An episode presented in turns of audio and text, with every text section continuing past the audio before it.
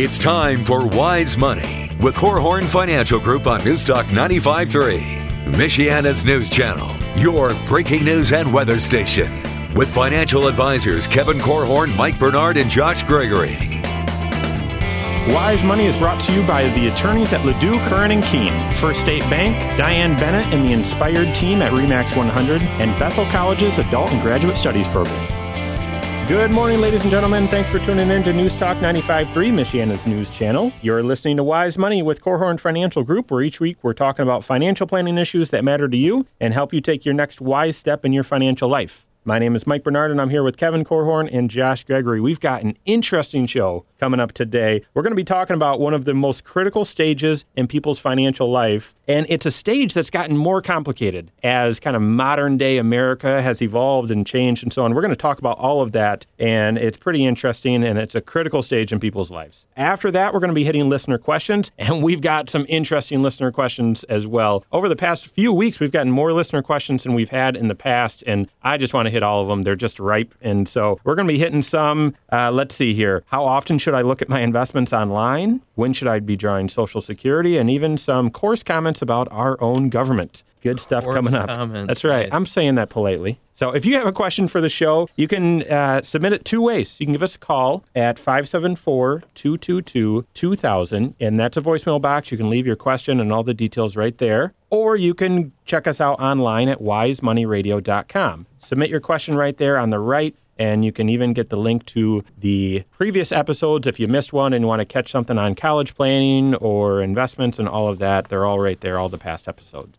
Okay, today we're in the fifth week of our series that we started about the seven biggest transitions that people face in their adult life and how to plan for them financially. Today's transition is interesting because for many people, this stage is different than it used to be. It's more complicated now, and it's more critical that you get this right financially. Kevin, can you remind everyone what the seven transitions are and then introduce today's topic? Yeah, so the seven transitions. The first one is school to career. So when you're getting out of either high school or college and you're moving on to your career, that's the first tran- transition. Followed by single to married, and that would be followed by married to parenting. So now we're, we go from being married to having kids in the house, kids in the house to college years. So they're in the house and we're pushing them out of the house. Reluctantly. Yes. Go to school. Yes, and the and for the fifth one, which we're going to be diving into with uh, some great detail today, is empty nesters. Once the kids are all out of the house, what does it look like with just mom and dad at home? Uh, the sixth one, we'll talk about going from uh, having a career or work to retirement, and then the seventh one is married to single again. So today we're going to focus on the empty nester and what it means to you, whether you are single or married, but you're an empty nester, and what are the financial ramifications of becoming an empty nester. We're going to get into that, but I need a monologue for a second because as I was getting ready and thinking about this transition, I, think a lot of people, it's maybe a, a, a, a sleeper. You don't really realize how important this stage of life is. I was thinking about all the reasons why not only is this an important time in someone's life, but it's more difficult now to plan for this. And and so here's what I'm talking about. I googled empty nester just getting ready for the show. Google defines an empty nester as a parent whose children have grown up and left home. That's it. But what if your kids are coming back home? That's right. what if they left and came back? Or what if your kids haven't, quote unquote, grown up in the traditional sense and are still financially dependent on you for some reason? I'm speaking about this phenomenon called prolonged adolescence. Uh, author Brett Harrison defines this as where people in their 20s are remaining dependent on their parents for a longer period of time, either because they're living at home, and I blame the Huxtables for that. Uh, they modeled that for us on TV, um, or the kids are taking a longer time to get through college, right? The average four year degree takes six years to get, right? And then with the job market being sour, a lot of kids are going on to grad school and other things. So kids are remaining financially dependent on their parents for a longer period of time. Brett cites a few reasons for this that, to me, logically pass my smell test, and I've got a big nose, so there you go. But he says, okay, there are fewer entry level jobs. So students are coming out of school with debt and really aren't having the financial means to pay for them, so they stay connected to mom and dad. Also, kids are staying in school longer. I already mentioned college, a four year college is on average taking six years to get. And then this is another one. Young people aren't feeling a big rush to get married. And so there's almost this idea that, well, I can stay a kid a little bit longer. So this prolonged adolescence is making this stage more difficult. Well, and I think what you're describing is that it's you're reaching the stage of being an empty nester at an older age yourself quite often. And so that that just means that um, not only maybe maybe you had kids at an older age and therefore you were raising them at an older age you sent them off to college at an older age you're going to be reaching uh, this stage of being an empty nester with possibly less time to get ready for the next stage and that's retirement Yeah. so you have to be especially focused on this stage because you can burn through these years pretty quickly and not be ready for retirement when it gets here Okay, so we, we've I think we've made the case. This is an important stage. So if you're if you hear the title, we're talking about becoming an empty nester and how important that is financially. Don't think of the '80s TV show. No, this is a serious stage of your financial life. All right, so this show, the Wise Money Show, is about financial planning, and you guys know there are six areas to everyone's financial life and to their financial plan. But specific to being an empty nester, what are the most important financial areas or financial planning areas that people need to focus on in this stage? my vote uh, of all the six areas, my vote, the, the one that you should be focused on right now is the one that I just alluded to, and that's retirement planning. This is your opportunity to start preparing for retirement. We could call it the retirement preparation phase if we wanted to. But, you know, in, in past episodes, when we've been talking about these life transitions, uh, we, we've said in the past that it's not too early to start planning for the retirement phase, even when you get your very first paycheck. But if you've cruised through all these other stages of life and you're finally at a point where the kids are out of the house and you can start focusing on your own financial life, now is the time to get really serious and begin accumulating the dollars that are going to support you someday. Yeah, and a lot of times you think about now is a great time to get really focused on preparing for retirement because the nest is empty. And then, yet, what happens is there are some expenses that come up that people aren't thinking about. And, or they haven't they've been dealing with college but they haven't been planning for so one of those expenses is a wedding Yeah. so my daughter's getting married, and I want it to be like the Kardashians, and it's going to be, you know, X number of dollars, and we're just going to have to take money out of the retirement plan in order to get it done. And we say, no, no, no, don't do that. Uh, make sure that you're planning for, and it, planning for a wedding is a great opportunity to give your children a, a, a, a practical experience in budgeting and hmm. saying, look, this is what mom and dad are willing to do. This is what we set aside. This is what you have to work with. So you, it can be as nice as you want it to be, but this is our contribution to that. I think another thing that a lot of times people don't really plan for but end up doing is is some sort of gifting towards uh, the purchase of their children's house or housing or things like that. And another thing that would come up might be the raising of grandchildren, where there's uh, a single parent involved and grand, grandma and grandpa step in and raise children. And then You know, my, my mind actually went to your own parents landing back in your house. You know, right around the time you get the kids out, you, you know, it could be your parents taking their place possibly. So, Yeah. uh, you know, I, I like that you're hitting on the fact that there are some unexpected expenses, which really speaks to that second, or actually the first area of financial planning, which is your present financial position, where you're dealing with budgeting and having uh, a a clear, clearly defined list of financial goals that you're focusing on. I think another area that's really important, really critical in this stage of life is your overall investment plan. Right now, at this stage, you've probably accumulated the most money you've ever had towards this goal of retirement. And you're looking at this thinking maybe maybe you've had the maturity in previous downturns to say, well, I've got enough time to ride through this one and it will come back. And right now, you're staring at retirement thinking, gosh, I don't know if I can stomach or afford another downturn. And so I think that's where some real good coaching on the type of invest, investment mix that you hold and how much risk you should be taking right now in this empty nester stage. You should be looking at that with your retirement plan, or, or excuse me, your investment plan. You know, I'd give you one last one real quickly here. Um, tax planning is one of the key areas of financial planning, and it's one that really changes dramatically. Sometimes catches people by surprise when they uh, send the kids off to college, their their tax picture changes. Well, it changes again after they're done with college, and some of the the sweet uh, tax write offs and tax credits that you enjoyed during those four years or six years of college, uh, they suddenly go away abruptly.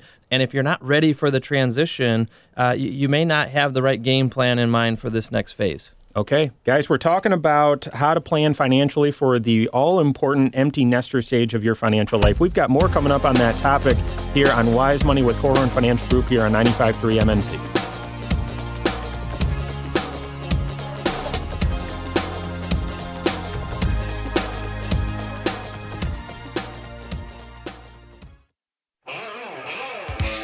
This is Wise Money with Korhorn Financial Group on Newstalk 95.3, Michiana's news channel, your breaking news and weather station. Good morning. Welcome back to Wise Money with Korhorn Financial Group right here on 95.3 MNC. My name is Mike Bernard, and I'm with Kevin Korhorn and Josh Gregory talking about the financial planning issues of being an empty, an empty nester and how you should plan uh, in this stage to get ready for the next stage, which is retirement. So, we talked about the big areas of your financial life that you need to be focused on in this stage, but let's talk about some practical advice, some practical steps. I mean, we are advisors, right? We give advice for a living. So, Kevin, Josh, what would you say to someone who's an empty nester or about to become one? What advice would you give them? I think the very first thing I would send a, a married couple off to do as soon as graduation has happened or you've you've moved your child out of your house and you're officially an empty nester is have some sort of a weekend retreat to reevaluate what your goals are. Because you know you you've come through some pretty long stages of your financial life and your priorities may have changed. Some some of the things that are important to you um, in the past maybe no longer are or, or maybe there are new things on the horizon that you really want to accomplish, but coming up with a prioritized list of goals that you can start directing all your efforts and now newly freed up cash flow towards, I, I think is really important. Yeah, and I think it would, Josh, where my mind was going when you said have a weekend retreat was the idea of working on your marriage. Yeah, reinvesting yeah. in that marriage. Yeah. Because during reacquaint yourself. Right? Yeah, absolutely. That it, it, can be um, very difficult during the time when kids are home and the demands are high on mom and dad for to pay enough attention to that relationship. And once the kids move out of the house, that relationship is all you've got, and it needs to uh, that that covenant before God and man needs to last as long as you do. So, right. uh, in, investing in that is very, very important. I think uh, oftentimes financial planning is event driven and people come in to see us and say, you know, what, I'm finally ready to get serious about achieving X in my financial life. Usually it's sparked because of something. And I think a lot of people, it's sparked because, yeah, the kids are about done with school or I've become an empty nester. And I've heard about this thing called building a retirement plan for a while. And I've done some online calculators, but it's time for me to get serious. And so I would tell someone practical advice build a retirement plan, have clarity and confidence that you are on track to be done working when you want to, and or you, when you need to, or right? when you need to, and that you can live the lifestyle that you want. Right? What What are some things that come to mind when you're thinking about your own retirement? Maybe a vacation home, or a new car, or you name it. Right? It's time to put those goals on paper and start taking toward some steps towards figuring out. All right, are those achievable, or were those actually just dreams? So that's the one that tops my list is build my advice to you would be build a retirement plan. Get that clarity and confidence on where you're at in this stage. Yeah, and I like the idea too uh, in addition to building your retirement plan it, it, it, as a component of your overall financial plan, I would work on my life plan. There I've seen a lot of empty nesters who are completely stressed out, and that's because things at work are changing dramatically and they're nervous about the changes, a little bit fearful, wondering if they're going to be able to keep up with the changes. So, as we talk about investing and investing in your retirement plan, I wouldn't neglect investing, and we said invest in your marriage as well. I wouldn't neglect investing in your career. Yeah, and good. and to look and say, is there a, is there anything in my career that needs to be retooled to better prepare me for the future?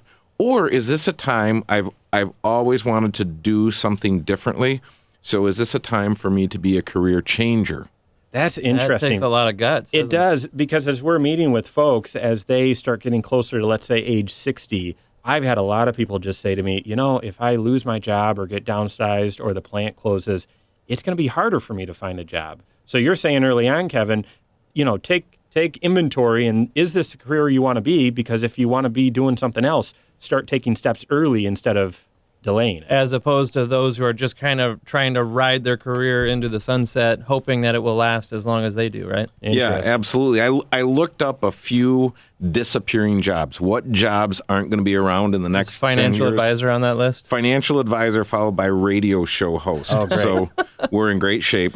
But um, no, seriously, the uh, the retail cashier. And it was interesting to think about these and think, well, how will this be replaced? But the retail cashier, telemarketer, uh, newspaper delivery. uh, What I looked at was in seven years there won't be print newspaper anymore. Now, Interesting. Could be right. Could be wrong. Did you write this? Is that I'm just kidding.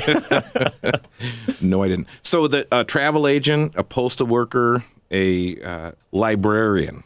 And I think we're, we're always going to need information to be managed, but I think as information becomes more and more and more digital and easily accessed, uh, our kids probably couldn't explain the Dewey Decimal System to you. Me neither. Uh, okay, if you're just joining us, we're talking about the all important stage in your financial life of being an empty nester and really how that phase is all about getting ready for that next big stage, the next, or really the biggest financial decision most people make in their life, and that's being able to retire. So, what about some of the big mistakes that people make at this stage of life? And I mean, that could really set you back if retirement is right on the horizon. What about the big mistakes that people make, or most common mistakes? You know, one of the mistakes I I observe in a lot of people is having the wrong approach to the aftermath of raising kids and sending them off to college. And it, it kind of reminds me actually of back in the day, believe it or not, Kevin and I actually used to run marathons together. We ran a couple uh, Chicago marathons. And if you ever want an interesting view on human nature, go hang out at the finish line of a marathon race. Oh, I thought you were going to say run a race with Kevin. Well, that, because yes, I've heard some you will stories see about some that. interesting things. he does not wear a lot of clothes. I'll just say it that way. it's not the prettiest sight. Or in the studio, we're doing a radio show. That's interesting. That's right. But y- you go hang out at the end of a marathon race, and you'll see people. Uh, some of them, they get to the end. This was me, by the way. Get to the end of this long race, and you just collapse. You have nothing left. Your energy is gone. You don't want to move another muscle.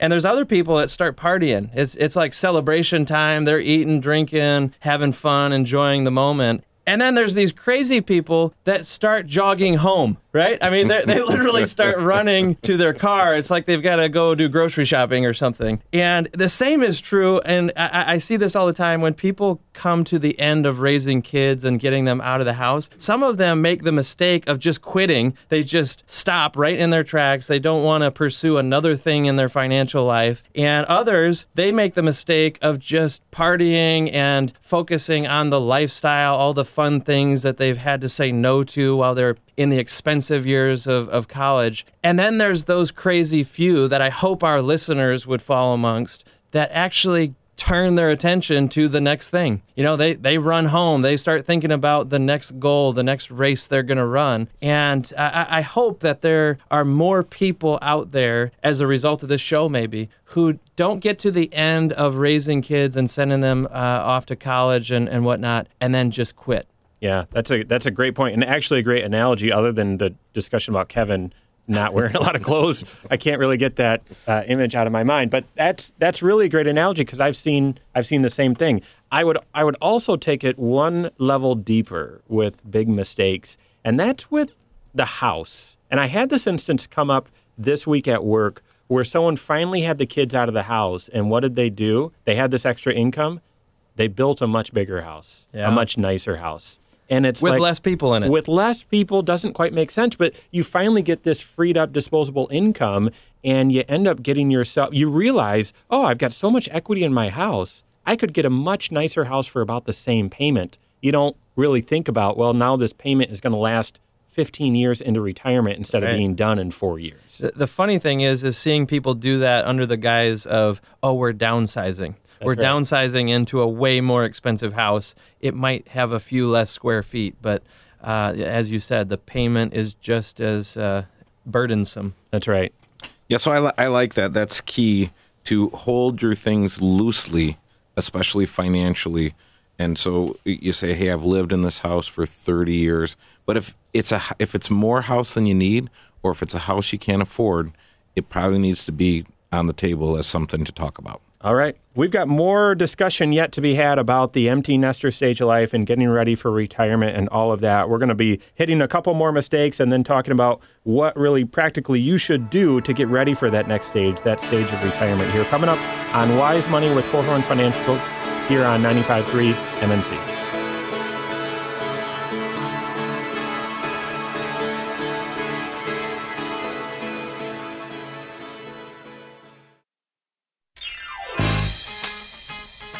This is Wise Money with Korhorn Financial Group on Newstalk 95.3, Michiana's news channel, your breaking news and weather station.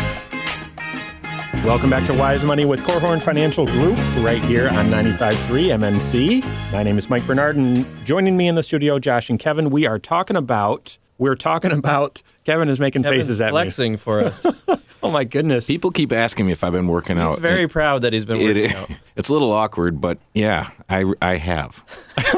and no one has noticed, unfortunately. Okay, we're actually talking about serious stuff and financial stuff, uh, of, of all things. Uh, okay, we're talking about the importance of the empty nester stage in someone's overall financial life and getting ready for retirement. We're going to hit listener questions here in just a moment. If you have a question for the show, you can submit it in two ways. You can give us a call at 574 222 2000. That's a voicemail box. Leave your question and all the, all the details right there or you can check us out online at wisemoneyradio.com and you could submit your question right there on the right. You can even listen to past episodes, or you can check out past episodes on iTunes and uh, I think Google Play as well. We've got over 2,000 downloads in just a couple months, which is pretty humbling and exciting. So, okay, we're talking about the biggest or most common mistakes that people make in this stage of life, the being an empty nester. We we left off a couple. Kevin, you want to pick things back up? Well, one of the things that I would say, our job is not to make value judgments as financial advisors. So when we see people eh, making what we would deem to be a mistake, um, we don't get great excitement out of that or uh, pointing it out. But I think it's important if someone is seeking financial wisdom and coming and looking for uh, good answers that we're willing to give them. And I think one thing that's really important when you are an empty nester is to establish very clear financial boundaries. Because I've, in my experience, I've seen lots of folks that are empty nesters, as in the kids don't live at home, but financially, not a whole lot has changed on the income statement. So that means mom and dad might still be paying for the cell phones. Mom and dad might still be paying for the insurance. Mom and dad might even still be paying for the car. And I'm not saying, I'm not going to say whether that's good or bad, but I would say have real clear financial boundaries because I think there's a potential there to stunt the growth of your adult children if you don't give them great leadership and clarity on those issues. Yeah, that's the point to make right there. Not is it good or is it bad, but it does have a consequence. And un- unfortunately, we've met folks who, you know, they, they've had so much handed to them that they no longer reach for anything themselves. They, they don't pursue goals with any kind of, um, you know, energy or enthusiasm. And it's, it's because, unfortunately, life stayed too easy for too long. I think another big mistake is is I think the investment decisions that people make in this stage of life. Again, I mentioned earlier how important this phase is, but I think there's th- there's the idea, especially in light of the current market situation, where people look and say, "Gosh, I'm going to need these dollars in five to ten years. I'm going risk off, and I, I'm I'm about to retire." Coming up in a few years, I can't afford another downturn. I'm going risk off. And they basically, maybe at age 50 or 55, when the dollars still have another 30 some years that they need to, and I'd underscore that word need, they, they need to grow, they turn them into You know, no risk, no growth. I think that's a big mistake a lot of people make. Not that I'm saying you should quote unquote try and gamble and be too aggressive. Take the right amount of risk. Don't take no risk. Your financial plan, your retirement plan, really for most people can't afford that. Yeah, and to be afraid of a bear market, a, down market on the eve of retirement, I, I, understand why that would be scary to a lot of people, but it is important to recognize that you may live through half a dozen more of these types of down markets, and they're a normal part of uh, of investing. But uh, we we get kind of the jitters when you're right on the eve of retirement. and You think you're going to lose everything. Okay, so yeah, they, they're they're fairly normal. Now they're not fun. So we're no. not we're not saying you know just to have a smile on your face the whole time. But um, okay, so let's let's dive a little bit deeper before we can we get into listener questions. What about this next phase, which is launching from work into retirement? What should people really be thinking about in this stage? I would start off where I just left off, and that is you should start taking a different look at your investments and maybe start looking at how to position them to replace your paycheck. How to start positioning your investments to to to draw income off of when you get into retirement. Now, in this day and age, that's harder to do because interest where interest rates are and the risk that bonds have and so on. But you need to start that process now. How are you going to replace your paycheck? You know, I, w- I would add another one similar to that. Uh, it's related to your income, but on the spending side, um, you know, getting your your spending figured out now is really important because by definition, most people are reaching a phase of life where the expenses have gone away, hopefully. You know, Kevin uh, alluded to some parents that are still paying the cell phone bill or the insurance bill for their kids. But theoretically, after the kids are out of the house, your expenses are at the lowest point that they're going to be, maybe, uh, for the rest of your life. And your income could be at the peak you, you could be in your peak earning years, and so it it leaves all this discretionary money if there ever was any. Um, and the the risk ultimately is that you just fall into the habit of spending every dollar because you can finally have the fun that that you've had to say no to for so long. And the risk with that isn't because we want you to not spend money or not enjoy things. It just means now your retirement nest egg needs to be even even bigger because That's it right. needs to support a higher lifestyle. That's right. You get used to it, right? You're in the habit or the routine of spending more, and so it's just going to take more money to uh, to be able to support that lifestyle. You're exactly right. Yeah, very interesting. It's a double-edged sword because the less you spend, the more you can save up, but the less you need to save up. That's right because you're you're living frugal. the That's more good. you spend, the less you're able to save up, but the more you need. What a what an interesting. But is, isn't that reassuring though that the success of your retirement really is in your hands? It's it's less to do with the the performance of your investments and more about the habits that you choose for yourself in this stage of life. Oh, that's why we're doing a radio show. That is the, that is the truth. No one wants to hear that truth though and certainly the, the media and the news, they don't want to portray that. Okay, we've got listener questions coming up. Sherry sent us a question using the website. Sherry's in South Bend. It's a brand new listener, she says. How often should I look at my investments online? My coworkers check them out almost every day, and it seems to drive them themselves crazy. I don't want to do this, but I also don't want to neglect. Any advice? Yeah, driving themselves crazy. That is the answer right there. I mean, that it's it's on display what it does to them themselves, really emotionally, by watching too frequently. And um, you know, Sherry, welcome to the show. By the way, um, it's an interesting question. I don't know that we've had this question before, but I personally take not a hands-off approach to my own investments, but a very limited approach because we do spend all day, every day watching what's going on in the markets, talking about investments. So, if anybody would be susceptible to making an emotional reaction to what happens in the market from day to day, it would be us, right? Yeah. And to prevent against that, one of the things that that I do, I limit myself to only look at my investments for the purpose of making changes twice a year. I give myself it just happens to be the month of January and the month of July. It could be two other months though those ones happen to be convenient for me. But the, the point is, is at that time, I'm rebalancing my portfolio, making sure that the recipe I'm following still makes sense, and I'm reevaluating the mutual fund managers at that time. How are they doing, uh, not just from an up and down standpoint, but how are they doing compared to their peers or compared to the amount of risk that they're taking?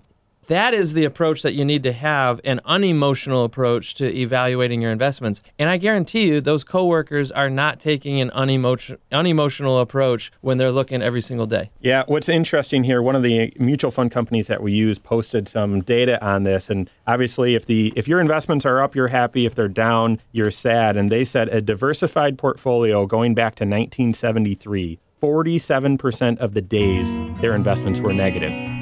Wow. If you looked at it daily. But if you just looked at it once a year, only 20% of the years were negative. So, how often do you want to be happy? Is my question.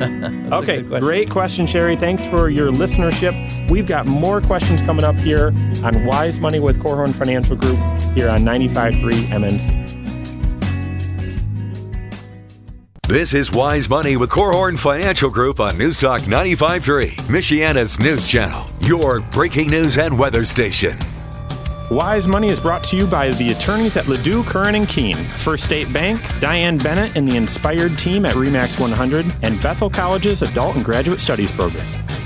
Hey, good morning. Welcome back to Wise Money with Korhorn Financial Group right here on 95.3 MNC. I'm Mike, joined with Josh and Kevin. The three of us are financial advisors at Korhorn Financial Group. We've been talking about today on today's show the importance of the empty nester stage of life. If you missed anything, check out the podcast, and uh, there are a lot of good tips and tricks and issues to focus on there. But now we're in listener question. We just took a question from new listener Sherry, and now let's go to Jim from Eau Claire. How do, how do you pronounce that? Eau Claire? Eau Claire. I don't know. I'm from Michigan. Yeah. I have a hard time with that. Anyway, it's all vowels. Jim knows. A-U. Jim knows. Hey, Jim, thanks for your question. Jim actually called into the hotline and left this question on the voicemail. He said he's 67, he's still working for another year or so, and hasn't started drawing Social Security yet. He said they've got about 400,000 saved up in cash and investments for retirement. His wife thinks he should start drawing Social Security now and just save up the money because he's still working. But he's tempted to hold off drawing Social Security for another year or so so that it will grow at about the 8% figure we've talked about on the show before. He thought he'd check with us to see what we suggest. Thanks, Jim. Good question. Sorry I butchered your town's name. Yeah, that's a great question, Jim. And when you look at that, one of the things, if you're looking at a story problem and saying, how do we solve this? One of the things that we don't know is what is the amount of Social Security that your wife is getting? Because if you said, well, what would be one there's a couple of reasons why I might hold off before I take Social Security. One that you've mentioned here in your question, and, and that is that your benefit is going to grow at 8% a year, and it'll grow until you turn 70. Now, beyond 70, it's not going to grow, but it will grow up until that point in time. So you say, well, I might prolong drawing Social Security until I turn 70 to increase my benefit. But the other reason is, Jim, when you or your wife is gone, the survivor gets to claim the higher benefit.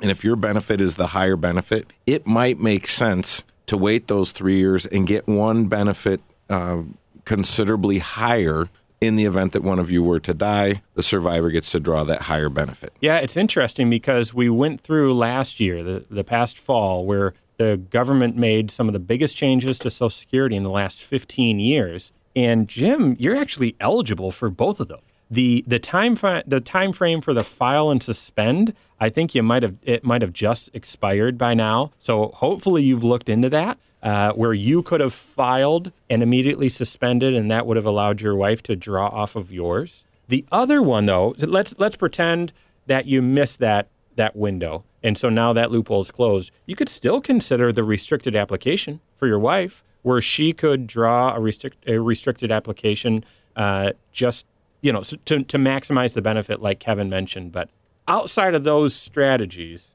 yeah, Jim, I'm actually in favor of you delaying drawing Social Security for as long as possible. You know that that's exactly the answer that I was going to give as well. But as I've been sitting here listening to you guys, do you change your answer in any way if the market keeps dipping further and further? You know, does it get down to a level where you say, man, if you were drawing that extra Social Security for one additional year and you were eh, you were actually investing it into the market while it's a, at a depressed price, let's say.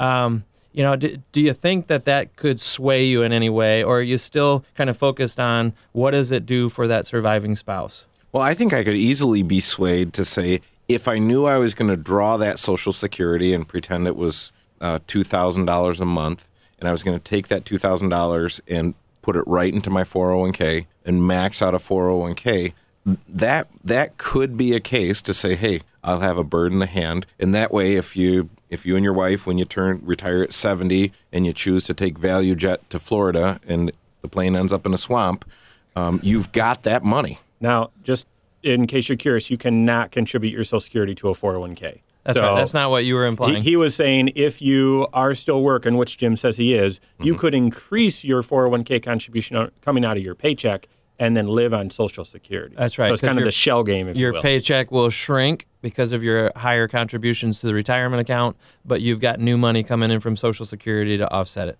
Yeah. So Like it, I- effe- it yeah. effectively accomplishes. what And like I said, fellas, Okay. You confuse someone out there, though. I I still am tempted. I you know I thought of that too. Of course, uh, of course I did. Um, but I am still tempted to just delay the Social Security. I mean the comp- Yeah. the compound interest that you get on Eight percent guaranteed, right? Yeah, that is just that's serious money. So, but great question, Jim. Thanks for the call. Call in with more questions if you have it.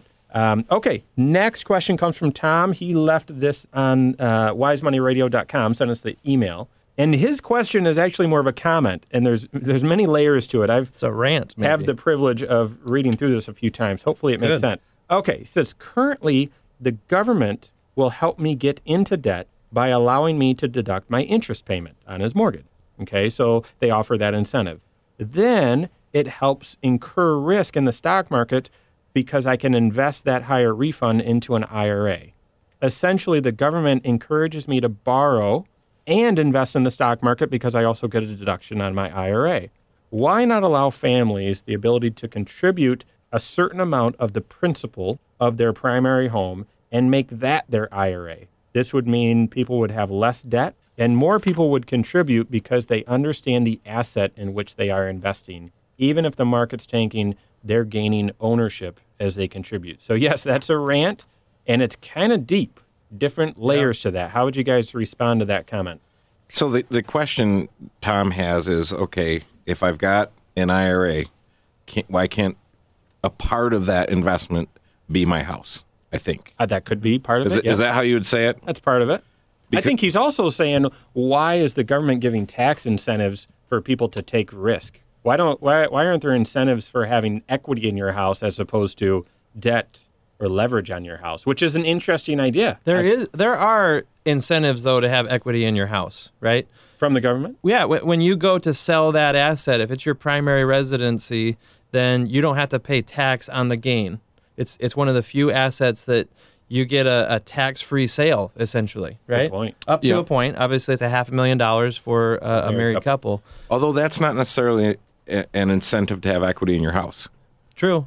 That that's my big takeaway from what Tom was saying, though, or or my reaction, I guess I should say. Um, it, it feels a little bit too much like uh, Tom is suggesting that because the government has created this incentive, I therefore must do this. You know, I there there's an incentive to write off the interest on my debt, so of course I'm going to have debt. Well, no, not of course. You don't have to have debt just because you can write off the interest. Yeah, right. good point. Uh, a lot of people, I, I've, I've actually never met a single person who's gone out and borrowed money just because they can write off the interest. Hopefully, they're using it responsibly for something practical, a true investment, if you will. Yeah, right? and that's the other part of, of Tom's comment here is he talks about well, why not give people the ability to quote unquote invest in their home? Well, for an IRA, that's supposed to be a retirement vehicle and should be used to help replace your paycheck. And you can't really spend your house That's right. in retirement. And so it's tricky. This is a this is that issue is a financial planning issue. Should I save up more or should I pay down my house and be debt free? The, the- part of the answer though is you can't spend your house in retirement. That's correct. So You know, he does make a good point though about um, how people don't eh, they don't understand the investment in the stock market or mutual funds, but they do understand their house. And uh, to me, uh, that's just emphasizing a problem that needs to be dealt with. That's one of the reasons why we started this show. It's one of the reasons why. uh, Hopefully, I'm not letting the cat out of the bag too early here. But one one of our visions is that we actually create a, a live class, Wise Money University, if you will, to learn about these issues because the problem of not understanding your investments is unacceptable to us. Okay, you know to to begin learning more about your investments so that you can be more involved with your financial advisor in the decision making. It's incredibly important because what you don't understand, you're going to fear. And if you fear it, then you're going to make foolish decisions along the way.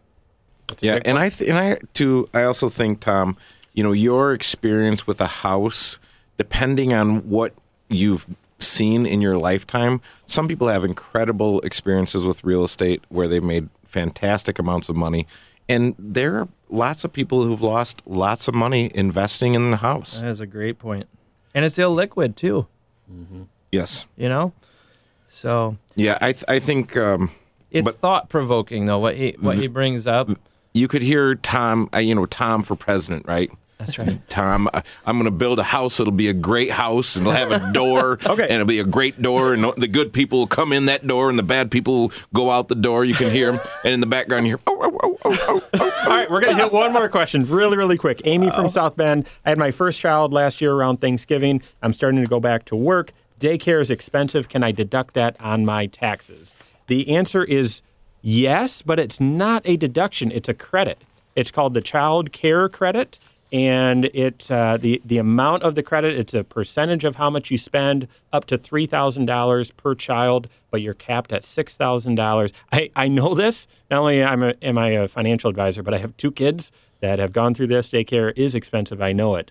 And so there's a calculation that you have to do, and it's also based your the amount of your credit is based on how high your income Your is. income, right. But even if you can, there's no threshold on 20%. So you can still at least get 20% up to three grand of childcare spent on each child with a cap at 6,000 spent total. So anything to add there? Any final thoughts, guys?